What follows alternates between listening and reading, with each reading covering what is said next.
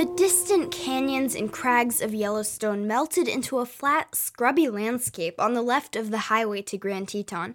The car passed the Grand Teton mountain range, pasted flat against the sky on the right, like a two dimensional collage of magazine scraps, close enough to touch. My French speaking father interrupted his droning of verb tenses and burst out, Gros ventre. He pointed to the name of an intersection. Do you know what that means? The words limped across my tongue. Gros ventre? It means flat stomach, my father exclaimed, as if it were obvious. When we pulled to a stop at the Grand Teton National Park Visitor Center in Jackson Hole, Wyoming, a park ranger with a jolly laugh relayed the story of the strange street name to us.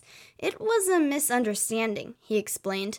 The French Canadian fur trappers who arrived in the region in the 1800s mistook the Native American sign for waterfall to mean fat stomach. The ranger made a flowing gesture with his hands over his belly. Though bizarre, this incident is far from isolated. Scraps of miscommunication between the Native Americans and fur trappers are as common as golden mantled ground squirrels around here. 100 million years ago, tectonic plates rammed against each other in an erratic geologic bullfight beneath the Earth.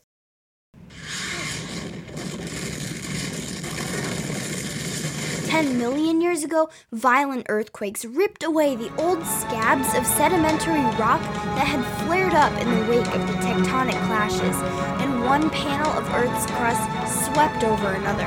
The block of rock that came out on top formed mountains, while the displaced crust was thrust beneath to form the Teton Valley. Two million years ago, glacial Goliaths eroded the rock and chiseled the mountain and water formations that we see today.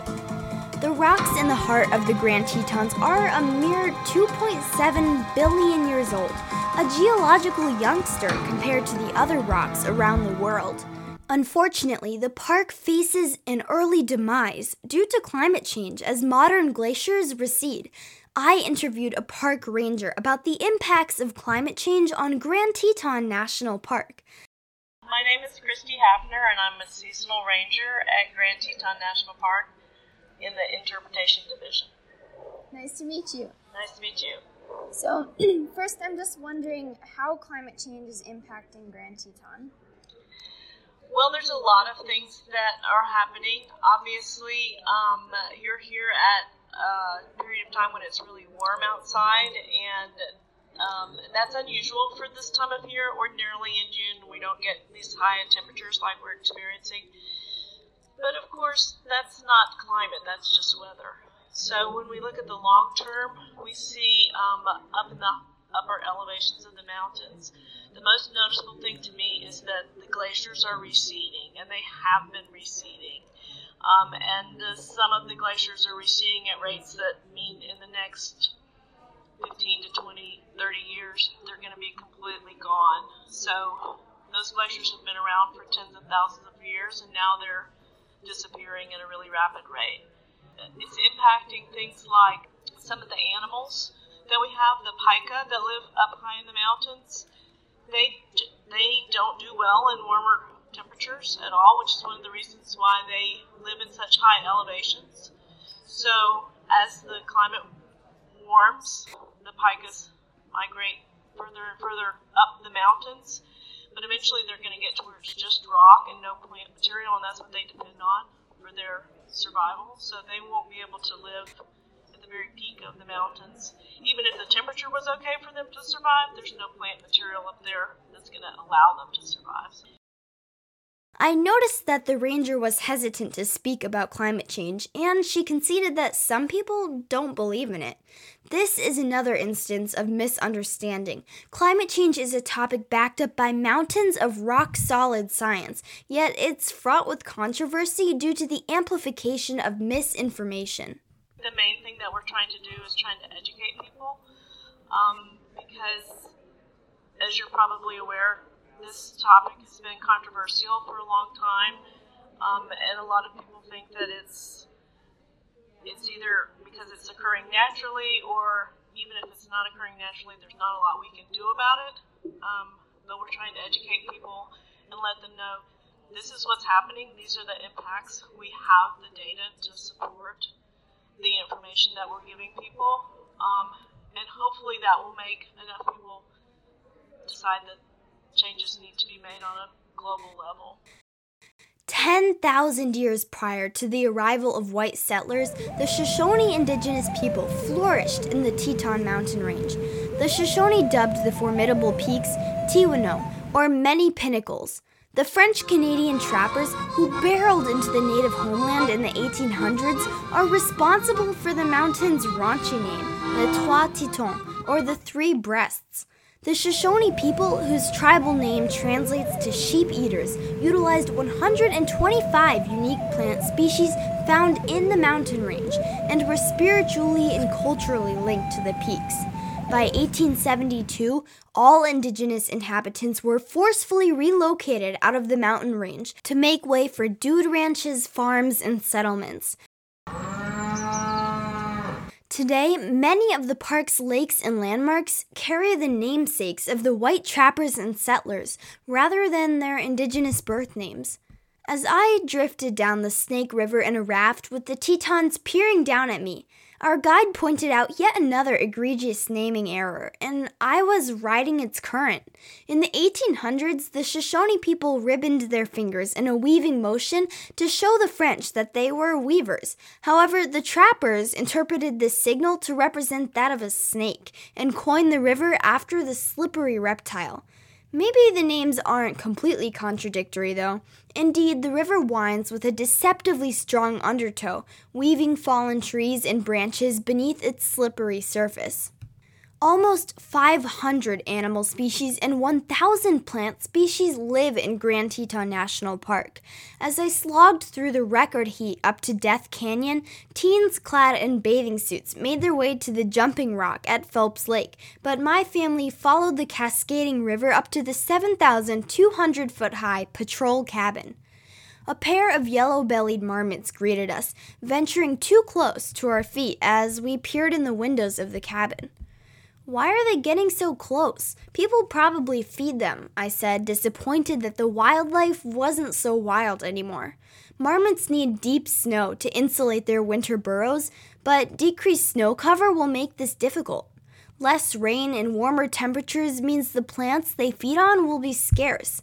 As I zigzagged back down the mountain switchbacks, the views of wildflowers, soggy marshes, and the peacock blue Phelps Lake fanned out before me. I munched on an apple and peanut butter. But all I could think of as the sweat thundered down my forehead and peanut butter smeared my hands were the marmots at the top of the mountain. They were enduring the heat in thick parkas, and soon they wouldn't even be able to snack like me because climate change will drive away the plants they rely on for food. They have no idea what's to come, I muttered as my air conditioned, gas guzzling rental car zipped out of the parking lot. What can visitors do to help the park? We have an expression here in the Park Service that we say that people are loving the parks to death. And I'm not sure if that really makes sense to you, but what we mean when we say that is that we're really glad that people are coming and we're really happy that people want to experience the national parks, and um, we feel like that the more people that come here, the more likely people are to want to support and protect these places. But those people are also doing things that are hard on the resource and having a lot of impact on the resources.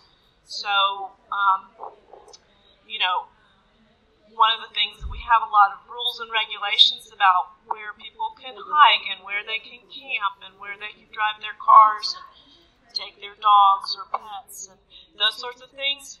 And it's really um, the number one thing is that all of those rules are designed to help lessen human impact on the park. The rules are not there to limit your fun.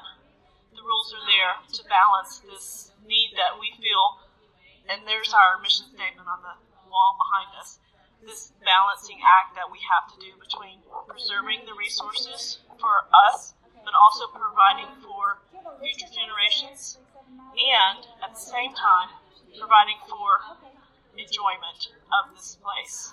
So it's kind of a tricky little balancing act that we have to figure out.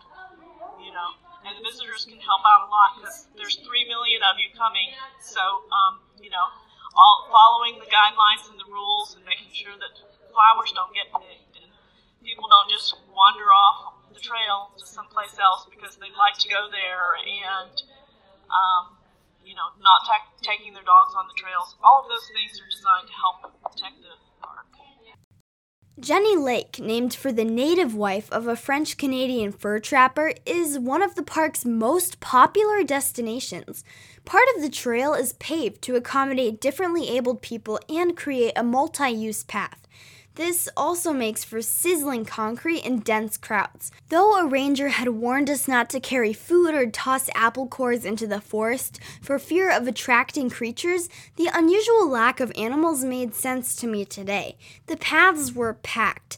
In the vast, chillier areas of Yellowstone, we'd been caught in bear jams at every other intersection, tiptoed past herds of lazily grazing buffalo, and ogled at Clark's nutcrackers in the trees. Here, however, the heat and crowds kept creatures slinking into the shadows. To quote the ranger I interviewed, sometimes we love our parks to death. Like the ancient clashing of the tectonic plates, the colliding rhetoric of the French and native people obscured the Shoshone truth under layers of rocky misinterpretations. These false narratives, like disturbed plates of sediment, buried Native people's history under the stony weight of misunderstanding. And in these collisions of information, falsehoods formed mountains, and a way of life was lost. The native people had carved a history that today, thanks to the historians of the NPS and the self empowered, assertive voices of the Shoshone people, seems as obvious, natural, and undisputable as the mountains themselves. However, only a seismic shift in the way we recount history can resettle the history of the settlers and completely exhume the native legacy. Fortunately, the telltale rumbling of an earthquake is echoing through the Teton Valley. Ancient stories that have never seen daylight, stories that were buried beneath the layers of sediment and settlement, are shifting into sight. With slow but steady glacial force, the Shoshone Truth is chiseling new paths into the Teewano mountain range. The native ancestors are sharing their stories today, and the park, which is built on Shoshone homeland, is beginning to stitch the indigenous history into their educational resources.